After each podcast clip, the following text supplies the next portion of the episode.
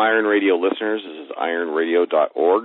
I'm Robert Fortress Fortney, former editor at MuscleMag International, former competitive bodybuilder, and current strength enthusiast. Hey, uh, good morning, everybody. Charles Staley, author of Muscle Logic, creator of Escalating Density Training, and uh, I'm also a master's level competitive weightlifter. Uh, Phil Stevens, strength coach with Staley Training Systems, uh, founder of LiftForHope.org, and a competitive powerlifter. And this is Mario Mavridis. I am a former competitive bodybuilder, currently uh, trainer to the stars, as they say. And I mean that with uh, with tongue firmly planted in cheek. Don't take me too seriously. hey, I should add that to my bio. What's that? I should add that to my bio. Uh, there you go. Yeah, there you go. Hey, you can take it. It's all yours. Oh, also, we got we got Christopher Drummond with us. Chris, you want to say a couple things? Yeah, Christopher Drummond, former competitive bodybuilder, actually thinking of getting back into it. Current uh, competitive powerlifter, uh, co-writing a book on uh, manscaping with Phil at the at the moment. oh, good uh, lord! Good lord! Uh, yeah, it's it's you should see the pictures. It's wonderful. It's it's. I don't know if I can condone book. that. Uh, more, more like a panoramic Scratch photo and panoramic. Yeah, scratch um, panoramic photos. Exactly.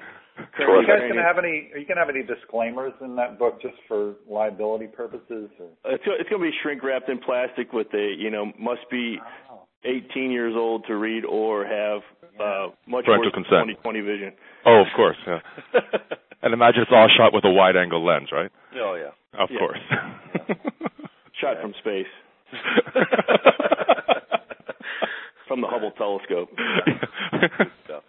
Um, these two are kind of joining us today. and Invited them on to uh, talk about the topic, which uh, Rob will kick off right now.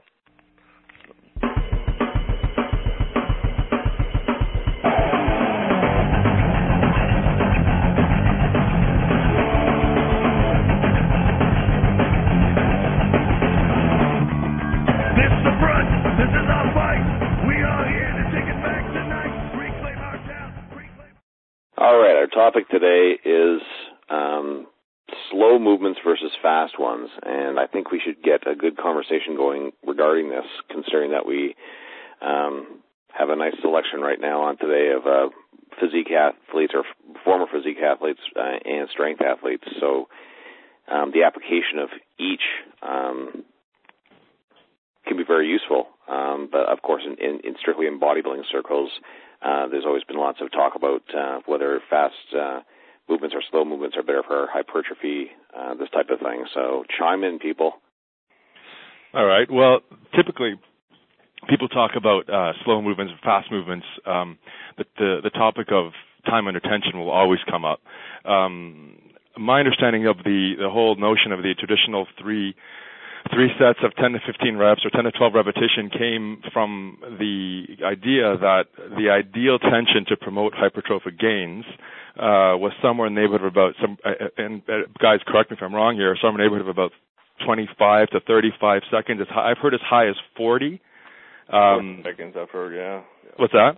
I've heard as high as 40 seconds yeah. Yeah there you go. And now and that, and that's where it came from. Um, but more recently, and, and again, that's sound. That's certainly has, has, has withstood the test of time in many circles and, and millions of people training that way. But more recently, there's been some discussion about um, force generation and uh, high threshold motor recruitment as it relates to lifting fast. Um, I know certainly, Charles, you've you've spoken quite eloquently on this and, and a big proponent um, on this. Uh, and I, I, I mean, I tend to lean more towards that side, with the caveat, of course, that the execution of the movement be really, really particular and really, really perfected. Okay, so that well, I mean that, that, that's a really good point. point, and yeah. um, you know, w- one of the things that's always struck me over the years is that uh, the, the amount of people who equate uh, quote good form with slow speed. Yes. Uh, and so, in other words, you know, we'll have somebody coming to my facility and and they get a questionnaire that they need to fill out. And uh, you know, at the end they'll say, "Oh, I just want to let you know, like I'm just a stickler for good technique." Mm-hmm. And I always know what that means is, is that it just means that they're they move slow.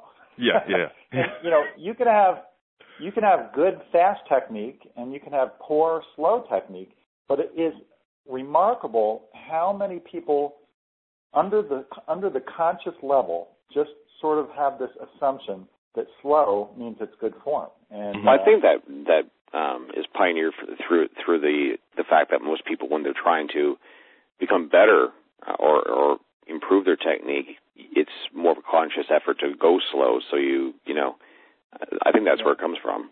Yeah, and certainly when, when you're learning a movement, going slow or to, to break down the movement into individual components, uh, you know, uh, the first or second pull of a deadlift, for example, or, or, or a clean, whatever the movement is, um, you know, breaking it down to its, its component parts and, and, and component actual rotations, then you can say, yeah, okay, I'm gonna, I'm gonna move through this slowly to understand it. Um, and there's certainly something to be said about that, but at some point, you're gonna want to generate some speed, some force. I mean, um, to, to, to relate to your power lifters, I remember speaking with one uh, one uh, fellow who did a lot of powerlifting years ago. Said to me, "I defy you to jump on a to, to jump off the ground slowly. You know, you, you can't do it. You just can't Phil generate can the speed. What's that? Phil that? actually, yeah. Phil can actually do it. Oh, really? Okay. But no, I mean I know your point. I understand your point. No, Phil can actually do that though. Got those anti-grav boots, do you? Down if you actually never leave the floor, is that still a jump? well, you know, if, li- listen, um, a lot of people don't understand that concept, and as long as you have attempted to jump, yeah, uh, it still counts, even if you don't, even if you don't lose uh, contact with the floor. Yeah. Now, now that's certainly that, that's certainly come. Uh, that's kind of. I mean, I don't know if you meant that uh, humorously or not, but there's some some discussion about just the the, the intent can generate yeah. enough drive. Yeah. To, yeah. to to to to uh, recruit those high threshold motor units, well, even if you're not actually moving quickly. It's all about tension. Yeah, but, exactly. Know, just, just to just to reinforce the point you were making that we were both making, you know, there's a big difference between. You ever see any of the Westside Barbell videos of those guys doing like speed benches, you know, or mm-hmm. speed pulls? There's a big difference between that and Johnny McTrainer doing a set of bench presses in the gym. That like the only way I could articulate this over the phone is is um, if you ever have been fishing and you you take the fish off the hook and kind of throw it on the ground and the way it like flops around and stuff that's what these guys look like benching there's a big difference between that and a controlled you know force output yes uh, no, absolutely, and uh, okay, it's funny. You, earlier you mentioned about oh, I'm uh, you know you, you mentioned about the guy who comes in and says, hey, I'm a stickler for form. Um, my my training is uh, and my education is specifically in biomechanics. That's where I started from. Um, so with a solid foundation in, in physics, you, you you start to to view everybody's the way people move very differently, and um, it, it gives you you must be really critical of of moves and and how people put how people move their body to complete a movement. Like for example, um, Rob, I remember you and I we worked out together at Ruse Gym. I don't know if you remember that a few years ago. No, actually I don't. There, you, you don't remember training at Ruse? Oh, I do remember there. Yeah. Oh, okay. We worked out together a couple oh, times at Ruse. Okay. Oh, yeah, okay. Yeah, yeah, yeah, yeah. Yeah, an event, and I remember we were we we were doing. You were showing me the, the your powerlifting style of a bench press versus the more the more traditional uh, bodybuilding style I was using. And I remember trying, and for years after that, to be honest with you, I adopted your style of, of bench pressing. Um, so you made a big impact on me, Rob. Just want you to know that.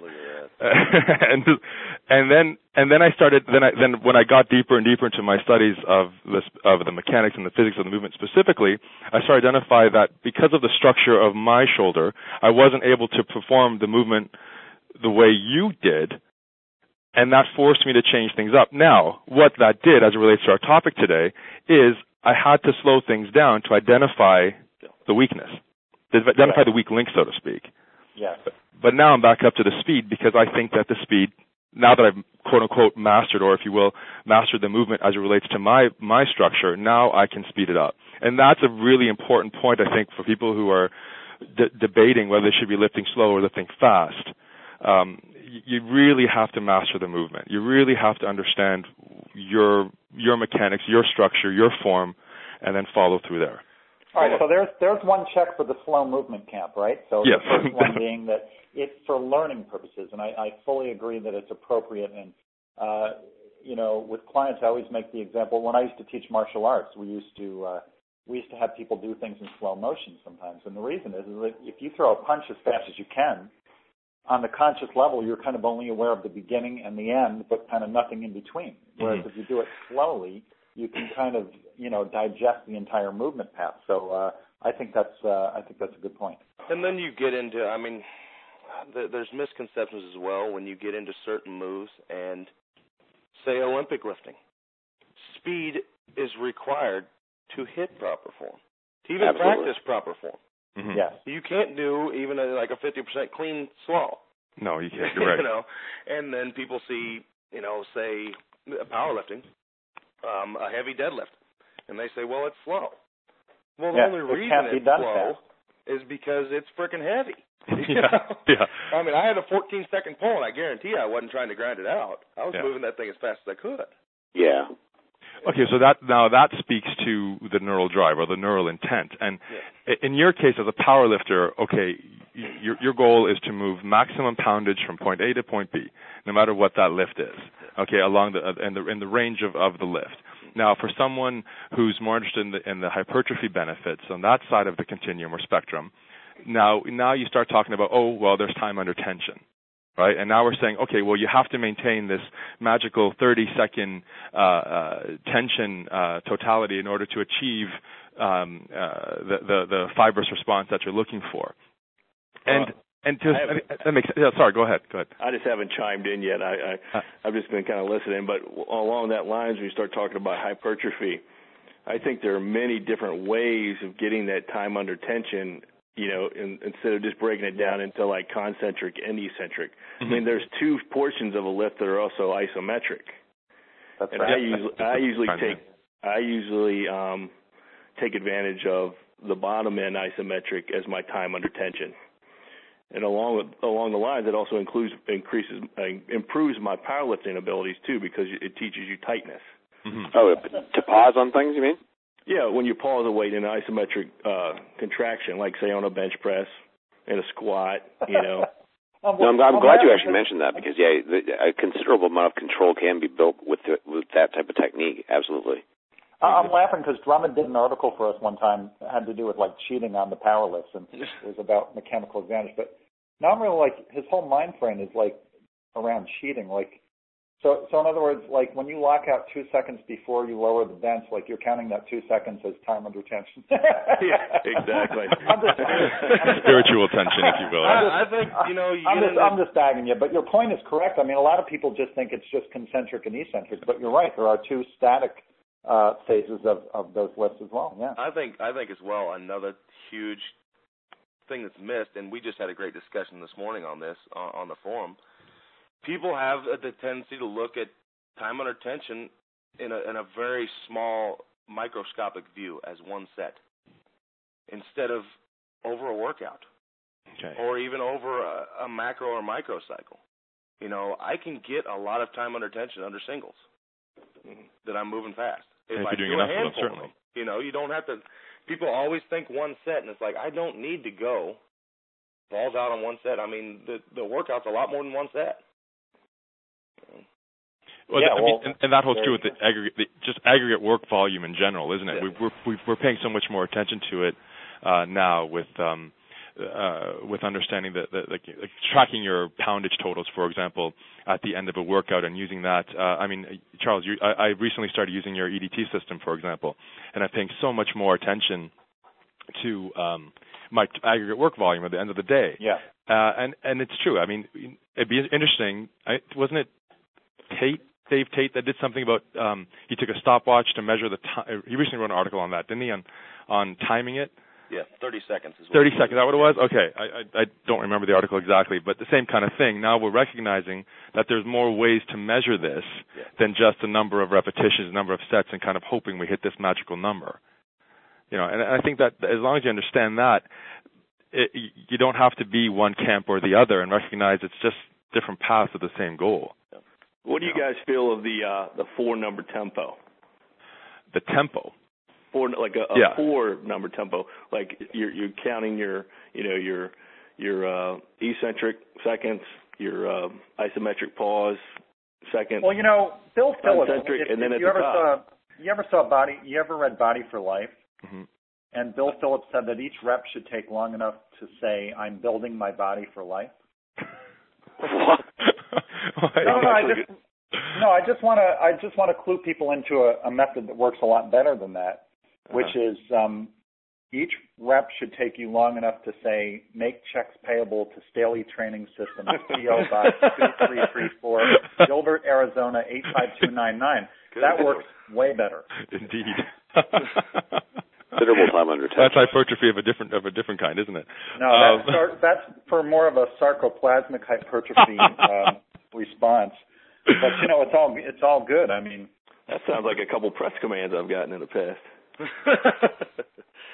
well, um, it, well, the, the, whole time retention thing. Uh, sorry, the whole uh, tempo thing, uh, as you're referring to there. Uh, on a personal note, I've never paid too much attention to it. Um, again, because I think uh, at the end of the day, at the end of the workout, you're looking at well, what was the total? What, what did you what did you finish with? How much weight did you move? And does it really matter if I spend you know uh, uh, 1.36 seconds in the bottom of, in the fully extended position versus my fully contracted position? I, I, I'm I, there's more there's more important things well, to worry about. I think. Are, are we all we're all in agreement that there should be time under tension, though, right? Well, of course. Well, there I has mean, to be. It'd be physically impossible not to, right? And this is just my opinion. It may vary from other people, but I. but when it comes to maximum maximal strength and hypertrophy, I think the time under tension should be spent more in the eccentric pause at the bottom, and then you always move the bar as fast as you can during a concentric. I agree. I agree. Uh, that's how I tend to look that? myself. Yep. I, I, think, I mean, I'd just throw it out the window and just keep it simple and say, if, you know, if you want hypertrophy, if you're consistently adding How about more if I weight, hypertrophy? if you're adding more weight on the bar and moving it well in correct form, you're going to get bigger. I think that it was. Yeah. I, I think that's that's safe to say. I mean, that's that's certainly uh, you know you got the law of repetitive action motion. Right? It, it's going to happen, it's, and you're going to be repeating things over and over again uh, under increased load. You can't help but but um, but improve. So just why? I mean, so many people get caught up on. I'm going to do this to look better. Why not just go with the form follows function? If you perform better and you go in the weight room to kick the weight room's ass instead of kick your own ass, mm-hmm. you're going to look good. Just yeah, by well, default. But like and, and that's that's certainly true. I mean, that's true. But you've got you've got years and if not decades of conditioning, right? That we're that we're fighting against. Oh yeah. And, and I think that's that's the deal. I mean, I I, I run a, a large fitness facility uh, up here, and you know we have thousands and thousands of of members, and you know i'm always sitting out, out there having these seminars and these discussions you know don't don't don't be a slave to 3 by 15 or or even worse you know 3 by 20 or whatever the case is don't that, be a that slave to anything. Well yeah i mean don't be slave to anything just try try different things.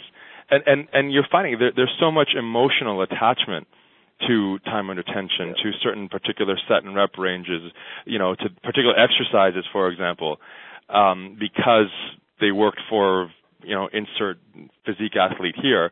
Um, y- y- you've got to constantly just sell the notion to try something different, and it drives me crazy. But that's the reality, I suppose. You know, we could come up there and help you sell that idea. Hey, anytime you, know, want, you guys, you're more than welcome. And we're we're ready. You're more than welcome. I'd love to have you all come up here later. What gym you working at, man? Will I'm you at- take us? Will you take us to dinner at the CN Tower? The CN Tower. Oh, the food there's not so good. I got many better no, places it's than good. that. It's- no, it's really We good. we have this place called Mandarin up here. Yeah. oh man, CN Tower. CN Tower. All right, if that's what you want, just for you. I had a good I had a good prime Going rib to there a few years ago. compensatory acceleration, which is kind of um, Yeah, what you guys were talking about a few minutes ago, but the whole idea of lowering or on the eccentric um, under control, uh, slow if you will, and then exploding through the positive. Hmm Um, that really does tend, tend to work a lot. And I think you get kind of the best of both worlds on that. Not Yeah. not the least of which is that you're kind of almost doing a um, very subtle form of negatives with that type of training, but then you're Yeah. also training the you know the the accelerating part of the you know blasting through the rep. And as as Phil says, I mean even when you're doing a heavy rep um, or a heavy weight, you obviously should always try to um, move the weight as fast as possible through the concentric part of the movement. I think. Um, and bar speed is always not a good indicator of you know how fast you're actually trying to move the weight. So you I can't move anything over 60% quickly anyway absolutely not. typically. I think Absolutely even more not. so. I mean, if people actually take the time and learn how to do the moves correctly, say a bench press, you know that eccentric, you're you're looking to if they get the proper tightness, you know, you'll come out of a bench workout without rowing a thing, and you'll have sore lats from that eccentric movement and that pause from actually learning how to get tight. Well, most people don't realize that when you do like say a bench press, they say you you tell them what they worked, they worked their pecs, and they may even say that I worked my triceps. Well, to lower a weight, I mean, are you using your pecs to lower a weight? exactly. you yeah. know, you, you to, to do that slow, you know, uh eccentric. I mean, that's all lats back, you know, and to lower it slow, you got to contract those lats, you know, and and and most people don't realize that. You know, well, you're getting a whole body workout by doing a slow eccentric and then getting that that pause to uh, hold the weight tight, and then that fast concentric. You know. One of the things that uh, I, I mean that's a that's a fantastic point. You bring up a really interesting uh, topic here. Uh, one of the things that I often have discussions with people, uh, and uh, is, and I often infuriate people with, is you know they say, "Oh, I'm working chest today," and I say, "Oh, really?" And I, this is the discussion: Are you really, or are you working everything? Everything's connected. Every, no matter what joint these muscles are crossing, um, you know, particularly say the shoulder, you got so many muscles crossing over, providing having um, a moment to the axis of the shoulder. They've, they've, they've all, they're all changing roles depending on where in the motion you are, in what position yeah. you are, and you know, uh, percentage of load, all these things. So it's never as simple as, oh, I'm training chest today. And and well, why is this important to the typical weekday weekend warrior? Well, because you need to lay out your workouts properly. Yeah. If you're going to be doing a split or full body or whatever, you need to understand. So you're not, uh, you know, what we call, so you are rotating your tires, so to speak, meaning you're not constantly working that same groove now that, that that you were the day before. Now I know that's a little different for you powerlifters because you guys want to get in that groove, right? If I'm not mistaken. You want you want to get a particular positioning of your of, of every joint relative to the other joint. Is that whole true? Yeah, um, pretty much most of the time, unless you're targeting a weak, weakness. A weakness, okay, but that, that's that's even better because then you have to yeah. identify it, right? Yeah. Okay, so then there's a whole series of assessment protocols and, and, and testing to do for that. Um, but anyway, the point I'm trying to make is, you, you, and, and sorry uh, uh, to add to your point there, was that Chris that made the point about working your lats and everything, or yes, yeah, okay. So the same idea, you know, you're you're getting so much more involved, and the slower you go, the more you're going to feel it. And and to what Rob was saying, it is like doing a, a little a slow negative, if you will, you know, and you go, and that's and you, as we all know, with the eccentrics, you're going to get a little more pain uh, you know, recovery. Injuries, injuries change that equation too. I mean, yep. Well, I think I think you just touched on a good good spot and why people love the tempo so much. Mm-hmm. It hurts. It, it, it hurts. You feel it. You feel it. Yeah. You yeah. know, and people don't. They're like, you know, well, I'm moving stuff fast, and it's like, well, I don't care. You know, if you if you take a simple bicep curl and you move twice the load fast and you don't feel it, you're you're working your bicep. I mean, to put your arm in flexion it's I don't you know like Charles says I don't care if you feel it in your big toe you're you're using your body. You're using your body. That's true. Yeah. Yeah. yeah. Oh, some interesting stuff. That's for sure. Well, what do you guys think about this? Okay, because I never hear people talk about this, but what about the concept of intra-rep tempo changes? Okay. So, for example, I've always thought an argument could be made. Maybe, maybe not if you're squatting 900 in a power meet, but in many applications, that let's say you're back squatting, that the descent can be initiated somewhat quickly, but the lower you go, the slower you should go to overcome that momentum. Oh, I certainly. So that, so that way that. you strike you strike a balance because clearly, if the eccentric phase of the repetition is too slow, you waste energy. Mm-hmm. But on the other hand, if it's too fast, you just have too much momentum to overcome out of the hole, so the, the happy medium I always thought was that you can initiate the descent relatively faster and complete the descent relatively slower, and then you get kind of a happy a happy medium. And I never see that discussed. Well, I'd suggest that you bring that up because you definitely notice that like elite lifters definitely tend to descend into the hole slow, like power lifters. Well, I think you also, when you say that, you have to preface it by stating whether you're talking about equipped or raw. Mm-hmm. And no doubt about dependent. it. It's load yeah, no, that was a good well. point you too. Yeah, with, yeah, with, that's a very good point. You got somebody with 225 on their back, they can drop in the hole pretty quick. You get 800 pounds on somebody's back, if they drop in the hole quick, that 800 due to momentum turns into 1600 or plus real quick. Mm-hmm. So you got to go slower, or you're just going to be plastered to the ground, and knees are going to be flying. Well, I was going to say your knees are going to get shotgun blast into the mirror. well, Phil can you, you also got to consider. Sorry, you also have to consider the, the, the you know the elastic potential of of of the muscle and the connective tissue that's Yeah. that's slowing that's, that's slowing that descent on the eccentric motion, right? That's so a- as a you great said, point because there are people who can really just uh, get a ton out of the stretch shortening cycle, and, and Mhm. other people who seem to not really rely on it at all. I think that's a great point. Well, at the have at the bottom of the movement, if if we're gonna, I mean, I, I don't know if you, I know it's somewhat controversial, but there is there's you know the the, the length tension relationship. If we're in the fully um, uh, lengthened or fully contracted position, our ability to generate torque over that particular joint is is lessened, and we seem to be strongest in the mid range. So if you guys are dropping down, or sorry, you guys, if, if the athlete, whoever is dropping down all the way to that bottom, they may require that bounce, that that that elastic potential Yeah. to get them out of that shortened position where they're their weakest, and then start to apply uh, mechanical and neurological advantage as they lengthen to that midpoint. Again, at what cost, right? Anything is, is doable. It just depends what cost, uh, to, to what extent.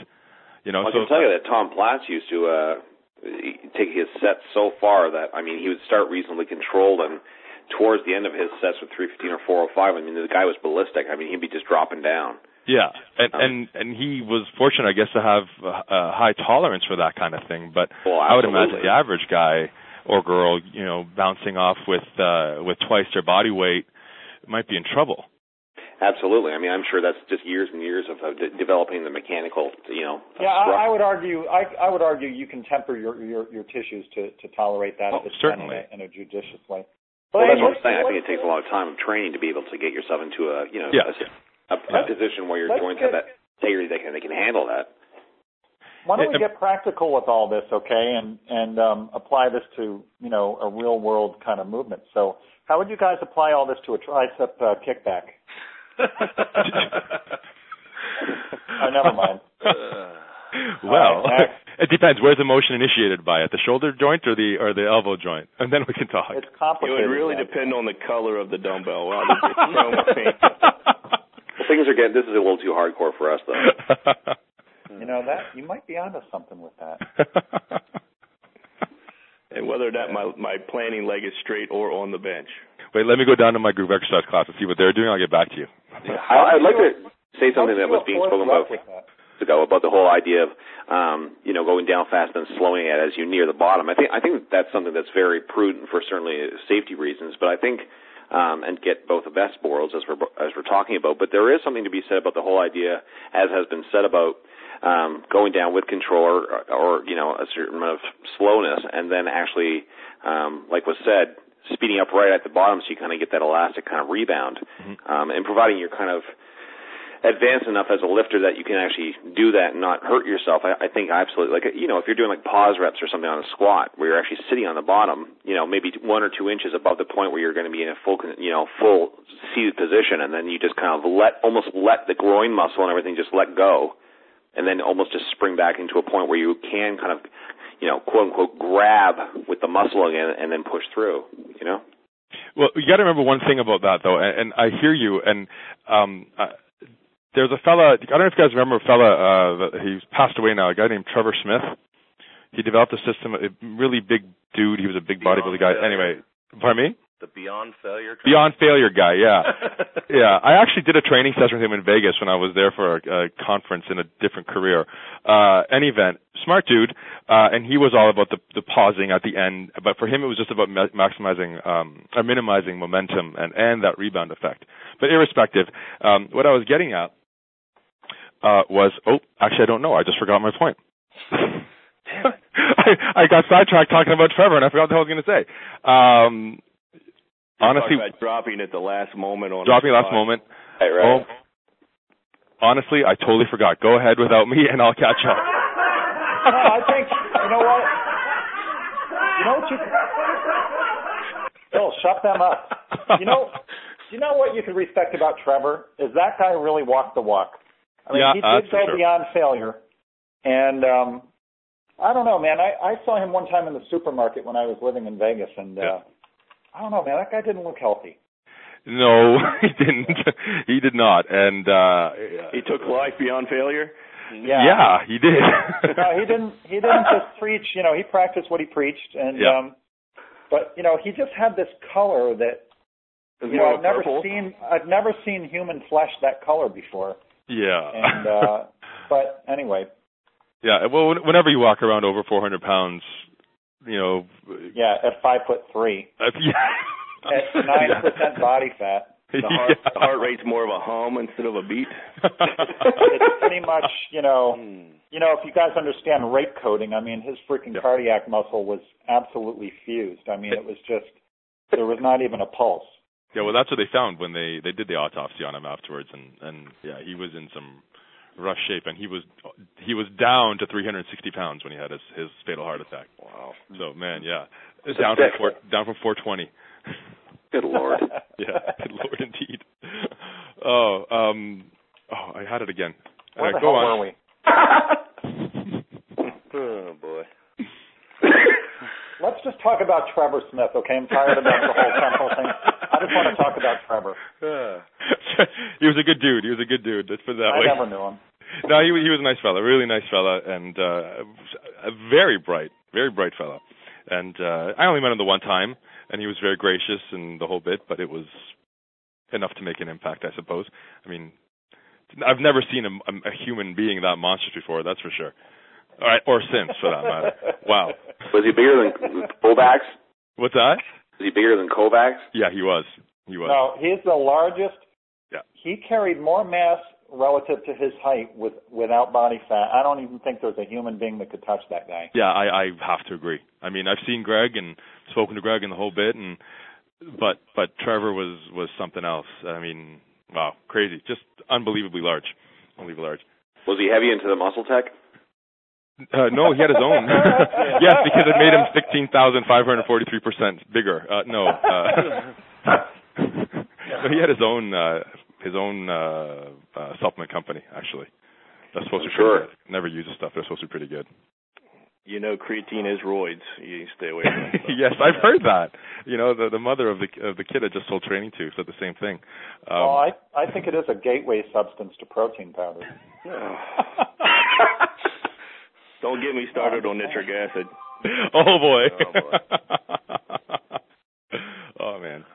Do you, do you think? Do you guys think it's? Uh, what do you think about the whole kind of Westside idea of like in in the span of a week, um, doing a, a lift twice and one time doing a max effort or whatever, um, more for like grinding strength, and the other one like accelerated fast. Well, I personally think that that's geared more towards a geared lifter. Um, if you're lifting in gear, I think you should s- split your training up into more of a, you know, uh, dynamic effort type of lift where you're lifting fast with 60% of, you know, whatever your max are, and then have a day where you, you know, go in and you lift maximally because you have that gear there to kind of offset some of the fatigue. Uh, when you're lifting raw, uh, I I personally can't have two days. I actually incorporate my speed work in to my maximum effort work when I feel like the bar speed is slowing. Actually, Like that's that's interesting you say that because I I somewhat do the same thing. I found that um, drug free and raw lifting doesn't usually um, go very well with twice a week kind of stuff in that fashion. It just burns the hell out of you. Yeah. Now, now that's for as it relates to powerlifting. Yeah. You guys Yeah, have yeah, yeah. right? Okay, because from We a bodybuilding perspective, from a bodybuilding perspective, perspective, I've actually found the opposite. I've actually found that, uh, again, assuming you're you're not going completely balls to the wall every time, So you're not doing maximal effort? not maximal. You're working dynamic, working the whole bit. Uh, if if you're contrasting your your your training style from one workout to the next, I have no problem recommending to uh, non-geared, non-supplemented athletes uh, training uh, twice a week body part, sometimes even more. Again, depending on what they're doing. If they're coming at it from a different perspective, a different angle, all right, and they're they're they're providing stimulus. Um, uh, some kind of stimulus difference. Again, uh, something as simple as just an angular change, where we're putting the line of force through the muscle slightly differently. I, I don't have a problem with it. You know, I, I've seen uh, tremendous benefits uh, all over the place with it. With both, You know, it's it's interesting. I've competed both as a bodybuilder and a powerlifter, and I'll, I'll tell you the the difference in how you um, the stresses and how they, how they affect your kind of ability to kind of you know rebound back into the gym are, are completely different. I mean, you know, I, I don't really even get like you know isolated muscular soreness. even you know like 10% of what I did when I was a bodybuilder. But I mean, you know, I mean, just the feeling of being wiped after you know hardcore strength training is just is just it's, it's more believable. neural. I mean, Well, it, it just crushes you, than your anything, nervous system crushes. I mean, you're it's it's more of a stiffness. I mean, Phil, you obviously probably know how, how about that. Eh? You just wake up and you're just you know you're stiff as a board, and you're, you're you just you just know that your nervous system has been seriously rocked. Yeah. Yeah, I'll give you an, doubt. I'll give you an example. One of our younger training uh, guys, Joey, he he he uh, he uh, posts on a Staley site. Um, he just went in and, and hit a uh, all-out deadlift, 585 for him, which was like a 30-pound PR. We went into bench. This was on Tuesday, so this was Thursday. Two days later, we went in and benched. I mean, he couldn't even come close to a number he hit last week, just because neurally he was a shot. But I've also seen situations, and I hear that, and that's what you'd expect. But I've also seen the opposite, where someone hits a PR in a squat, for example, comes in, you know, the day next day or the or two days later, and hits a PR on a bench by virtue of having primed the nervous system uh, as much as possible. Now, the caveat to that would be that it was the first time they'd hit that PR, first time they trained with that much intensity. And my feeling is now we've we primed the, the nervous system to accept that level of uh, of, of of excitement or, or activation. So then when he came to do his bench, boom, it was already primed to that point, and he didn't have to go through the whole process of getting it up there with multiple multiple sets. Are we talking guys- about well, a, a beginner lifter or? Yeah, we're talking about a relatively new lifter. I mean, I'm th- like a year. I can't remember a year or two. It, it wasn't. It, it wasn't a, an experienced or seasoned uh, trainee. That's for sure. And I would argue that that lifter hasn't developed a neural efficiency to even perform a max lift yet. Yeah. Okay, and, and that you know what, and that's a good point. point, and certainly, um, and we can say that that oh you shouldn't do you shouldn't do it, but they do it. They'll go and they'll push as hard as they can. No, I'm saying they will do it, but I Yeah. would say that they haven't developed the efficiency to actually push their body to a limit that it experienced. Yeah, he's saying. Oh, I that see what you're saying. I- I understand, yeah. Neural. I understand. No, I, I get yeah, I get your point. You're right. So what you're saying is that he had more in reserve anyway. Yeah, is that is that the point? That's my point. yeah. Okay, okay, I get it. Yeah, and and that's that that's probably the case. You know, I think we just by hitting that that first PR in the squat, he was able to kind of tap into the deeper reserve that he didn't even know he had. Yeah, and to bring us Exactly. back on topic, you know, how do you do that? You know, a lot of getting neurally efficient It's is moving heavy loads fast. fast. Yeah, yeah. Well, do Yeah. you think that in a temporary sense, then, on a day that you do want to lift a maximal weight or a sub-maximal weight for, you know, for a single or a double or something, do you think it then is prudent to go to work through your warm-up sets at maybe um, an accelerated rep speed to kind of maintain that? Because I definitely, oh, yeah. Hmm. I, Yeah. I definitely find that if you're doing slow sets and slow sets and slow reps, um, and then you try to all of a sudden, you know, really push the acceleration, it, it, it's temporarily. It might not be, like you say, to excite the nervous system or however you want to deem it to be. Um, I definitely think a little bit more of a kind of accelerated ballistic way of going is a way to do it in, you know, within the set itself. No, If I you- know. Yeah, personally for me, yeah. I mean, my first few sets to get my, you know, I'm I got seven year old hips and a and a 32 year old body. They'll be nice and slow, and then Those as are nice soon as hips I though, there, can, Phil. as soon as, as soon as I can, I'm hitting those heavy loads. Maybe I hit 315 and I do it slow. The next set I try to do it fast and crisp, and I build up from there. Yeah, and you're you're getting that speed to get ready for the heavy loads. Uh, I think it, we- I, yeah, I think we're all in agreement there. That we we we speed is is absolutely necessary component of of uh, of CNS excitement. I mean that's that that goes without saying. It sh- uh, sorry, not goes without saying, but it it should be pretty clear at this point. Yes. All I right. think Are we what's done the talking old- about Trevor Smith?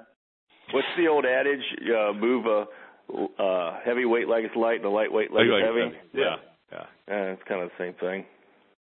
that's exactly it.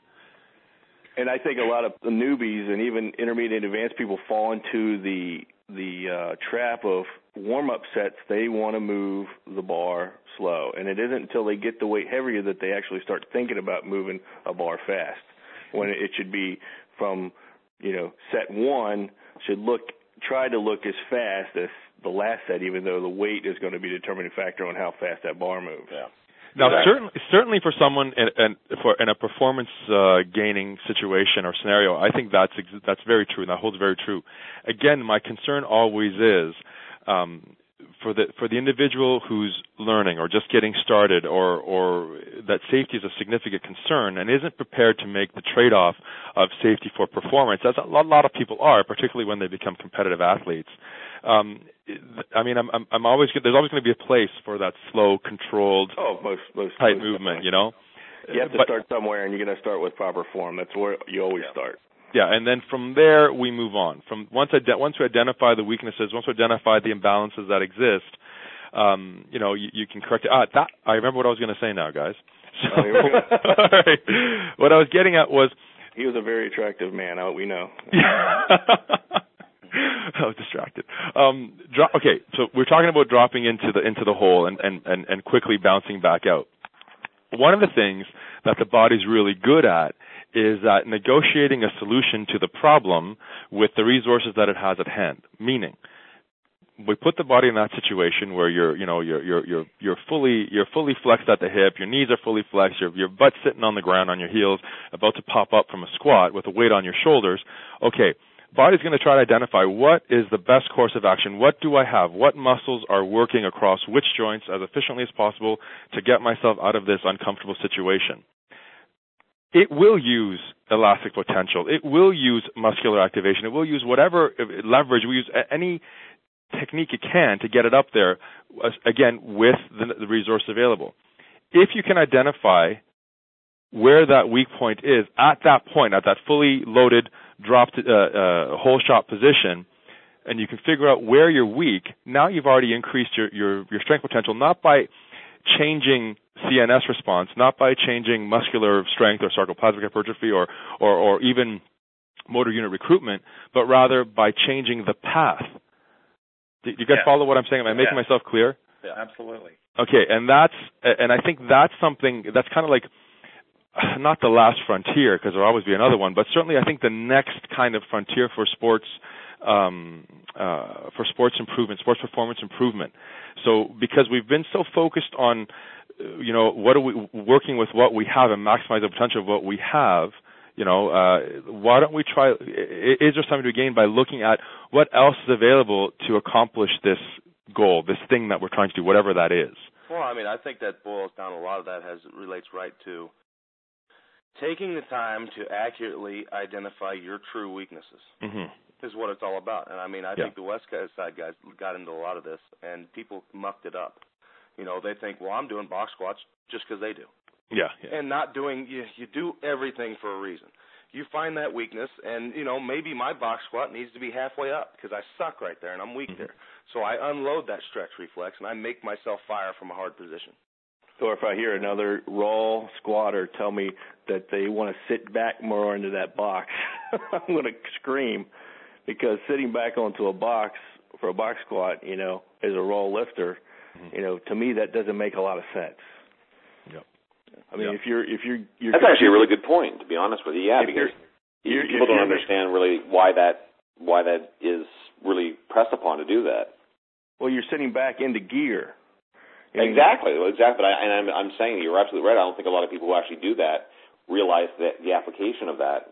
They just think, well, I should just do that regardless of whether they're raw or you know geared up. Yeah, I Mhm. mean, boiling this back down to the topic, it's yes, use speed um, and use slow at when it's appropriate. Um, people need to take the time to educate themselves and learn why they do it, not just do it for you know giggles. That's You know, exactly it, not just do it because it's neat. Have a purpose for it, and you're going to make gains. Well, I train just for giggles.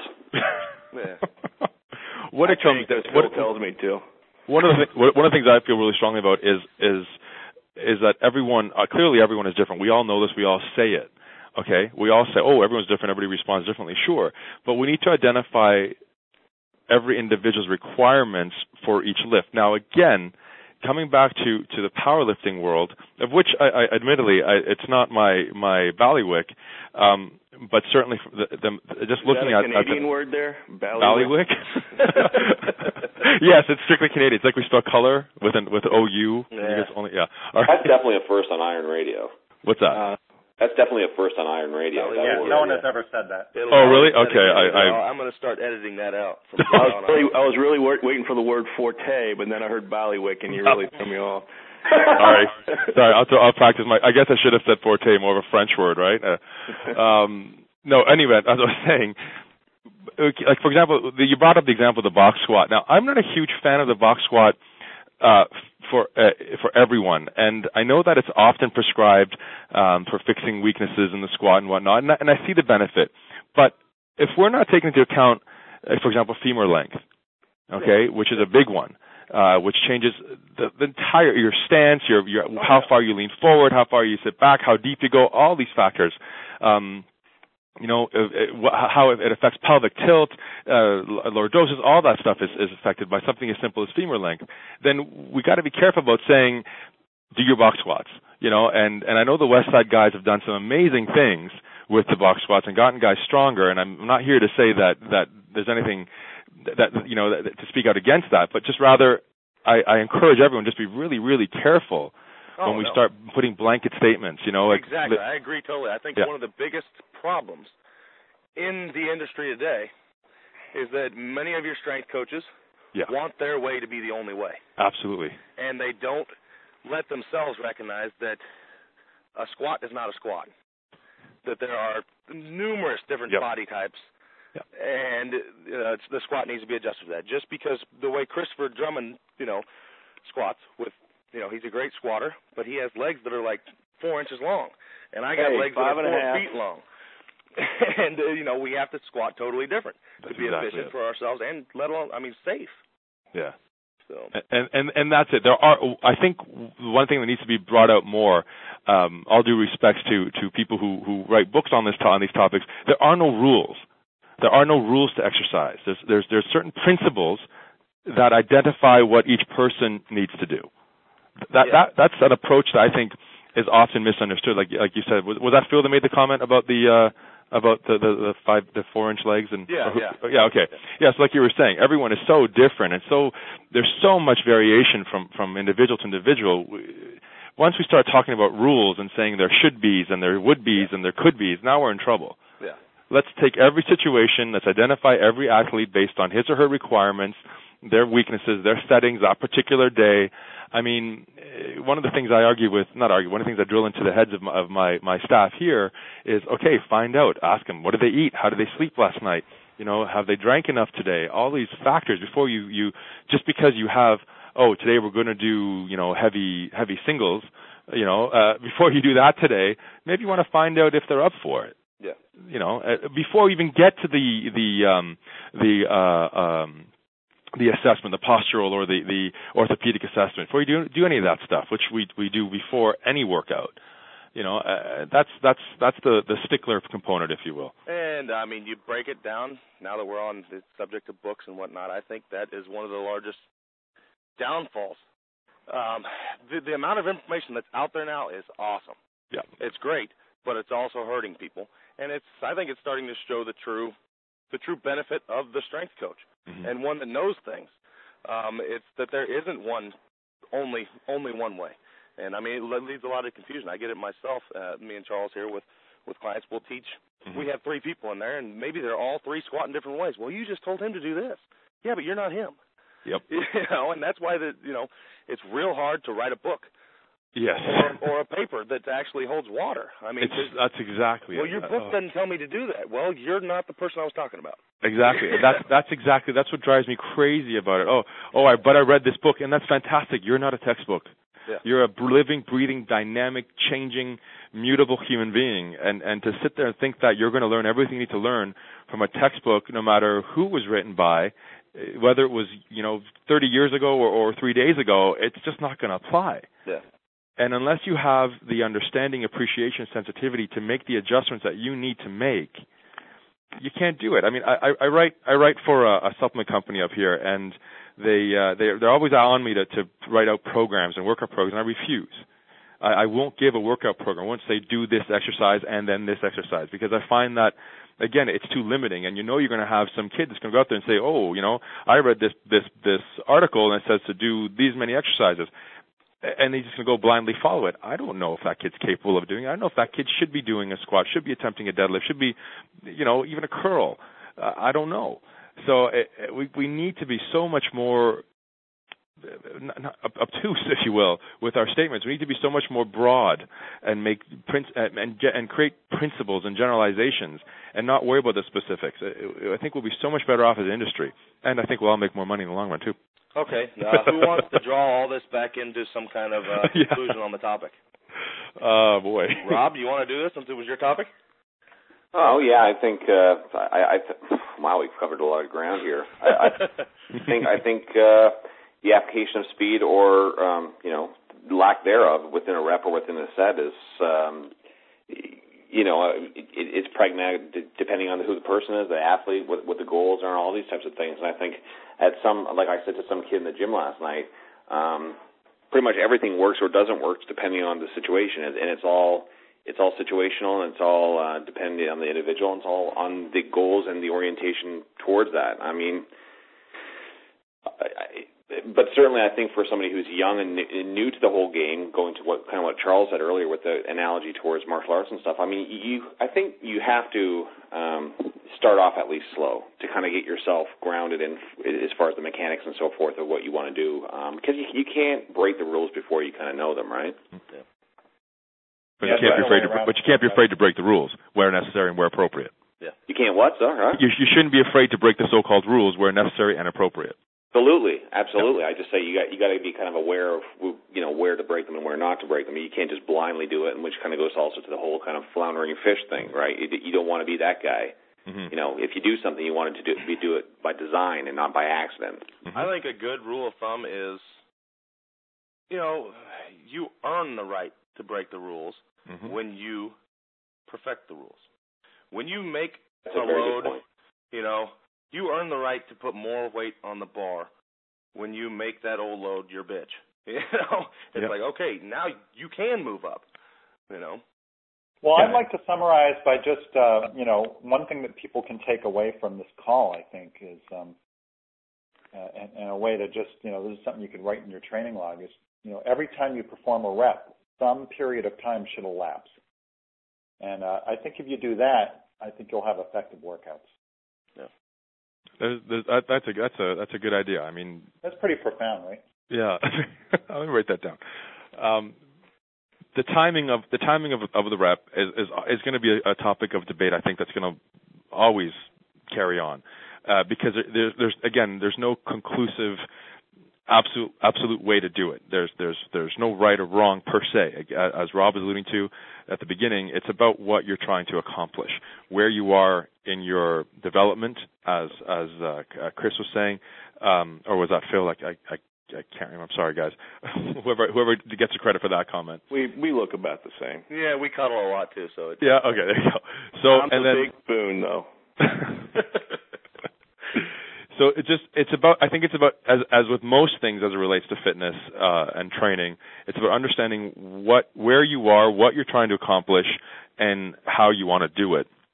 Sorry, and will determine how you how you do it, uh, and the safest way. Um, you know, and it depends what you're willing to risk. It always comes down to that. What are you willing to risk? You know, uh, I work with a bunch of, of of athletes here who who you know gymnasts, for example, who are willing to do all the the passive stretching and and and stuff that I'm not a big fan of because they're willing to sacrifice their mobility issues later for hypermobility now. It's a great as long as you're aware of it. Yeah, I mean you know? that comes down to identifying your true goals. Yep. And yep. what fits those goals. Yep. Um, yeah, I mean I think it's there's going to be some sacrifice. Uh, Always for any any real goal if you want to take it to anything above average. So. Always, that's that's that's. Um, we we had one question. I just want to make sure Jason in Omaha doesn't think I missed it here. Um, I think we kind of covered it. Um, he was just mentioning that he gets he gets um cramps in his hamstrings from digging his heels so tight on, on a bench press. Um, okay. And, and stressing how long it takes to learn how to just simply get tight uh, under maximum lifts and whatnot. So it's it's more of a statement than a question. I just wanted to get that in there for Jason. So I think you know that'll enable him to reduce his hamstring training frequency. Yeah. So um, I think it's a good thing.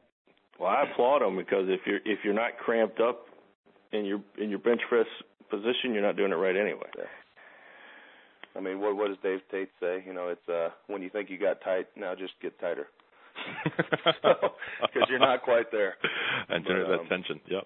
No, I think this was a great a great show, guys. Um, we'll have to do it again, Indeed. and uh, just want to thank everybody for coming. Yeah, thanks to our guests. Yeah, Chris and Mario, thanks so much. That was a blast. No, thanks, yeah, thanks for having us. That was fantastic. I loved it. we'll have to Now, line we- up another one. You know, If- Indeed. if we Uh, looking a- forward to it. I we like guests that make me dedi- feel dumb. What was that? I said I love talking with guests that make me feel dumb like Mario because he's just so intelligent, kind of like Charles. You know, Phil and I would just sit back, I'm sure, and just go, "Wow, these guys are smart." But the Well, thing I about could hear you Mario, Ma- Mario is smart and huge. That's the yeah, thing. that's the thing. And I could just hear Christopher back there. He was just eating the whole time. while he was. Hey, I'm down to 263 now. Thank you. There you go. Wow. Yeah, I know. That's amazing. There you go. Well, All right, guys, guys. So uh, I suppose until next week. uh, Yeah. that's- Thanks a lot, guys. Indeed. Yeah, thank you very much, gentlemen. I really do appreciate it. Have a good day. Okay, thank you. Take care. Bye bye. Bye bye. The Iron Radio podcast and all of the audio on ironradio.org. If you're interested in studying diet or an exercise programs, it's important to check with your physician. Also seek the help of credentialed dietitians, athletic trainers, and qualified exercise physiologists